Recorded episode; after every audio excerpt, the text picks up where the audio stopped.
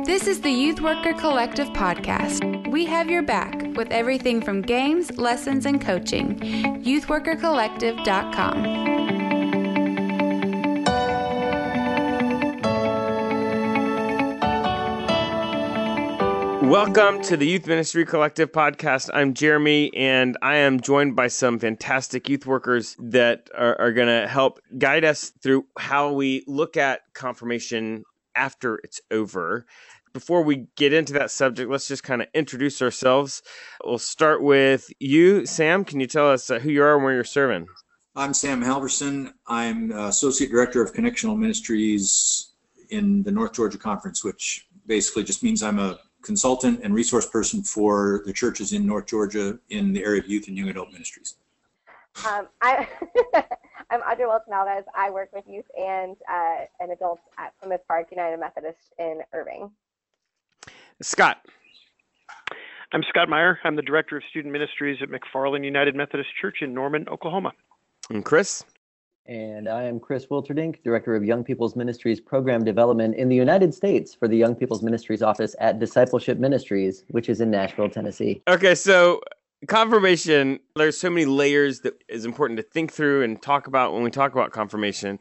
But, you know, after confirmation ends, how do we evaluate what happened? And I know that everybody has kind of a slightly different way they do confirmation. Some mm. people do it for a year, some people do it for half a year, some people just do it for like 6 weeks. But regardless of those specifics, what do you look for when you're looking back on, on this most recent class of confirmands that have gone all the way through to the end? What do you start thinking in when you're trying to evaluate the success of of how you did confirmation this year? Jeremy, one of the things that I try to do is set some goals for the confirmation mm-hmm. class before we start. And so we're in a, a, church setting that we have a lot of kids that come out of the woodwork to go to confirmation and we never, right. never see them again. And so if I have a group that is all newbies to the student ministry, then, you know, maybe my goals are a little different than like my current class that is mostly kids who've been around a lot and they're really close knit. And so mm, I've found myself the last couple of years really working hard to set down, okay, what is my goal? Like for instance, this year, those kids that are really active, uh, I've been trying to spend some time with them one on one along the way, asking them, you know, what are you learning? What are you experiencing? what is helpful, um, what questions do you have that you aren't getting answered in the confirmation process in terms of faith and you know how you view God, et cetera, et cetera.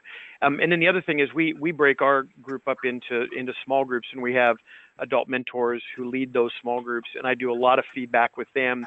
Usually three times during the year. One is sharing my goals at the beginning of the season of confirmation, touching base with them some way, somewhere midway, and then at the end asking them to fill out an evaluation because they're really the frontline people. They're hearing mm-hmm. what the kids are saying and are reacting to the different questions that are coming up that maybe we didn't cover in the in the teaching part of confirmation. But I think that beginning, knowing where you're going and or where you want to go, is really helpful in evaluating at the end of the year.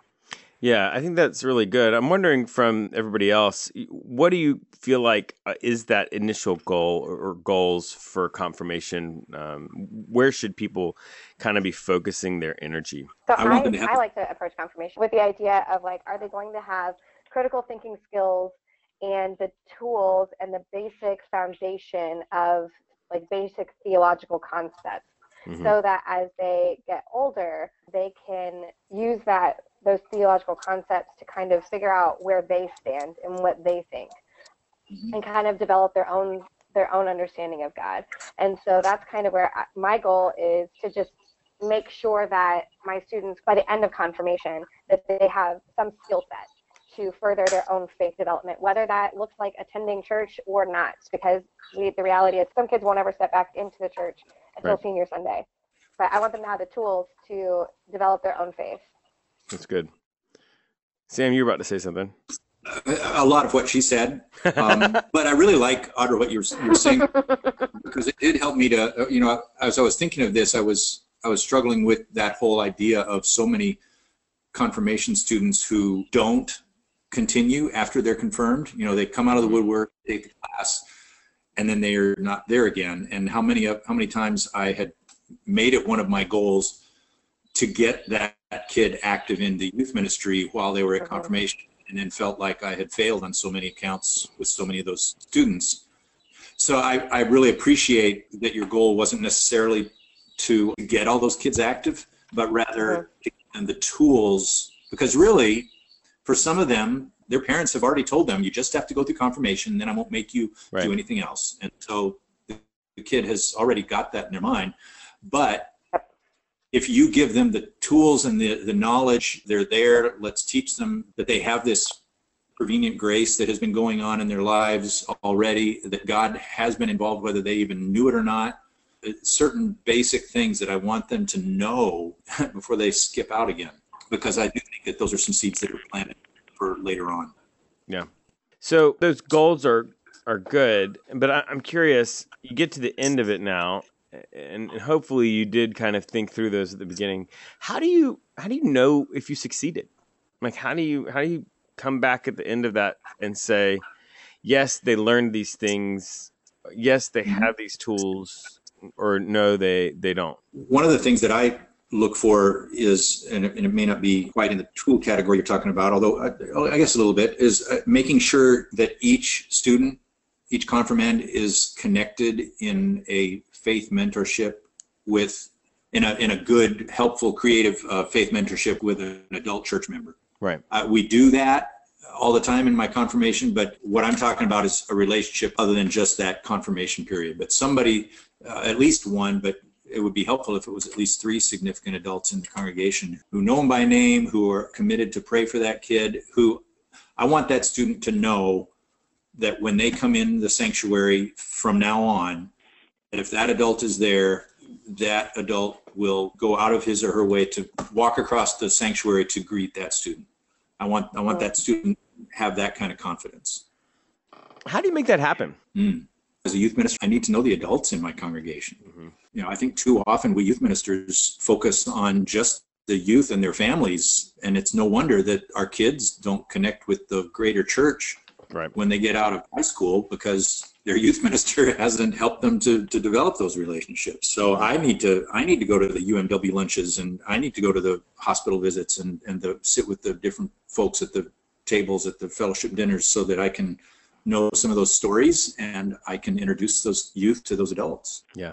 I think it's also important to know your clientele. And so if your your clientele are the students and the small group leaders or mentors or whatever you call them, to know them well enough that you're you're asking them questions at the end, whether that comes through a, a survey that you create or just sitting down and having one-on-one conversations, you know, hey, what are three things you learned from confirmation? Or sometimes in our small groups, what we've done is given an end of the year sort of assessment, and it might be, you know, okay, come up with three things that you've learned that you didn't know before, or Mhm. come up with three questions that didn't get answered as a part of confirmation that you wish we would have covered.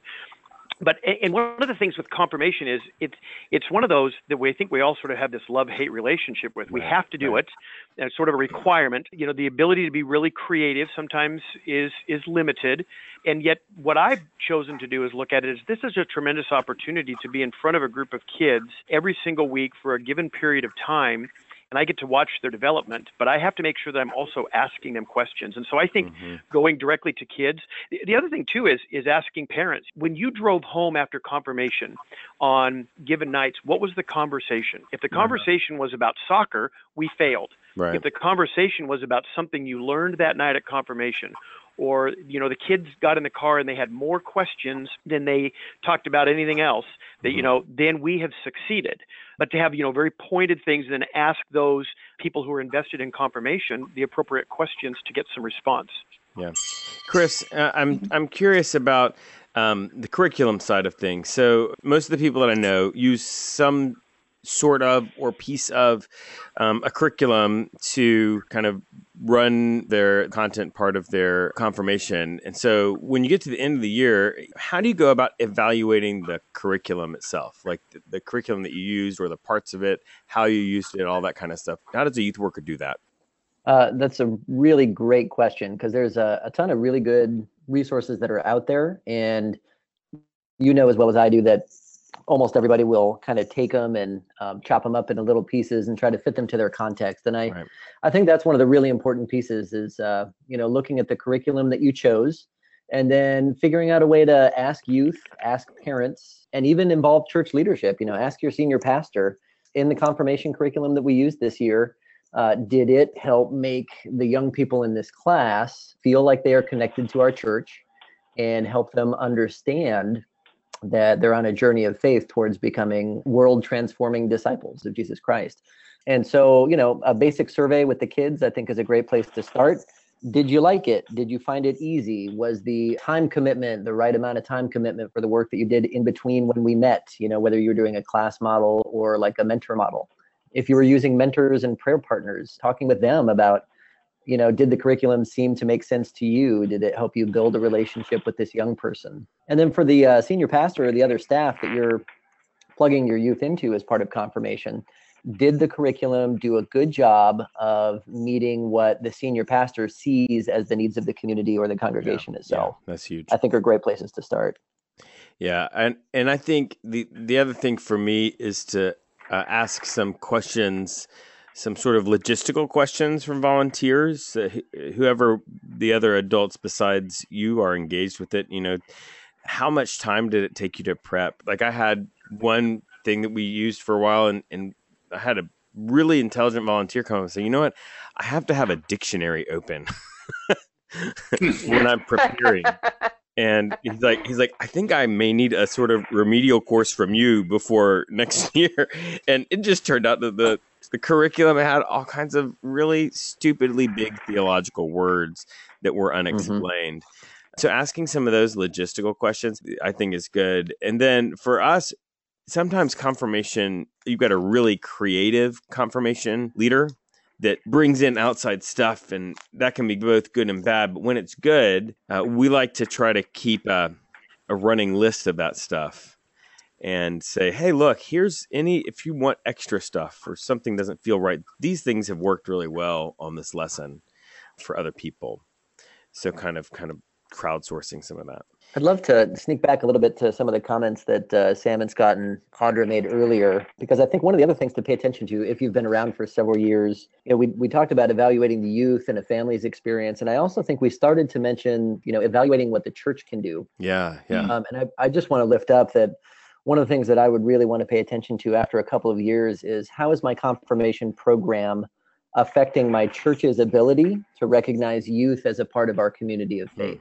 That's good. Yeah. Um, Sam's got a really awesome book called One Body, and, and it's about the, the full integration of youth into the body of the church. hmm And wouldn't it be interesting to take time in confirmation to think about, you know, how is this program preparing the adults of our congregation Yeah. to recognize this new group of sort of spiritual adults? Because when they take those confirmation vows, in theory, Right. they're full Mhm. members of the church and then can be treated as such, you know? hmm Sam, where can we find that book? It used to be on Amazon, but if you go to Amazon now, you're, it's going to cost you about a thousand dollars to buy that book. So, which I'm fine with that because you know that would all I don't have to sell like one book a year. So, but but um, I, I think you you're still to, available um, on the Youth Cartel, right? yeah, Sam? if you go to the youthcartel.com. What happened was Youth Cartel found that they would they could sell them cheaper by selling them themselves instead of Right. going through Amazon. So if you'll go to the youthcartel.com and just search one body, um, Yeah. it's right there. Yeah, Yeah, that's a good site. I've really enjoyed a lot of the Yeah. they've put out. Um, Uh, and they have on all of their curriculum, you can um, get a free download of the first session, so you can try it out and, right.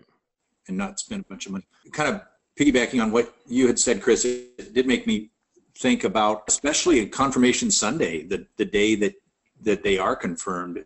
How does the church do that? What what kind of message is sent? For a while, for a number of years, I was at a church that always did that on a separate time. They did it on a Saturday night which the reasoning was we have too many people. We fill up the sanctuary when it's confirmation Sunday, so we have to make room for them and we want to be able to focus only on the students. But what happened was the only ones that would come to that were the parents and family and the students, and the rest of the congregation then Right. had no part of that. It was wonderful when they moved it to a Sunday morning.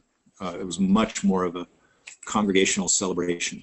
All right. Does anybody feel like there's something we missed uh, when we're talking about evaluating the whole confirmation process after it's over?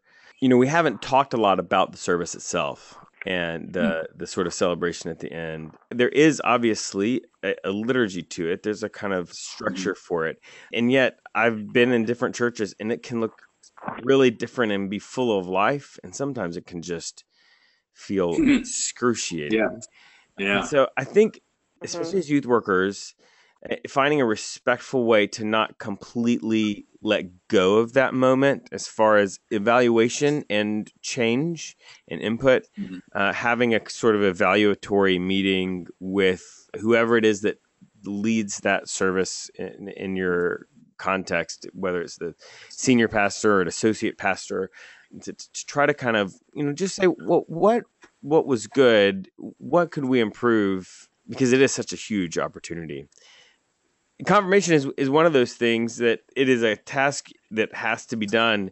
And and sometimes i feel like talking to youth workers that you sit down to do confirmation and well what do you do? And and oftentimes you, you feel like kind of you're alone in that process. Um, we don't want you to feel like that. When you when you get online to work we want you to know that we've got your back with games and ideas lessons all of that at youthworkercollective.com and more podcasts like this one at youthworkercollective.com slash podcast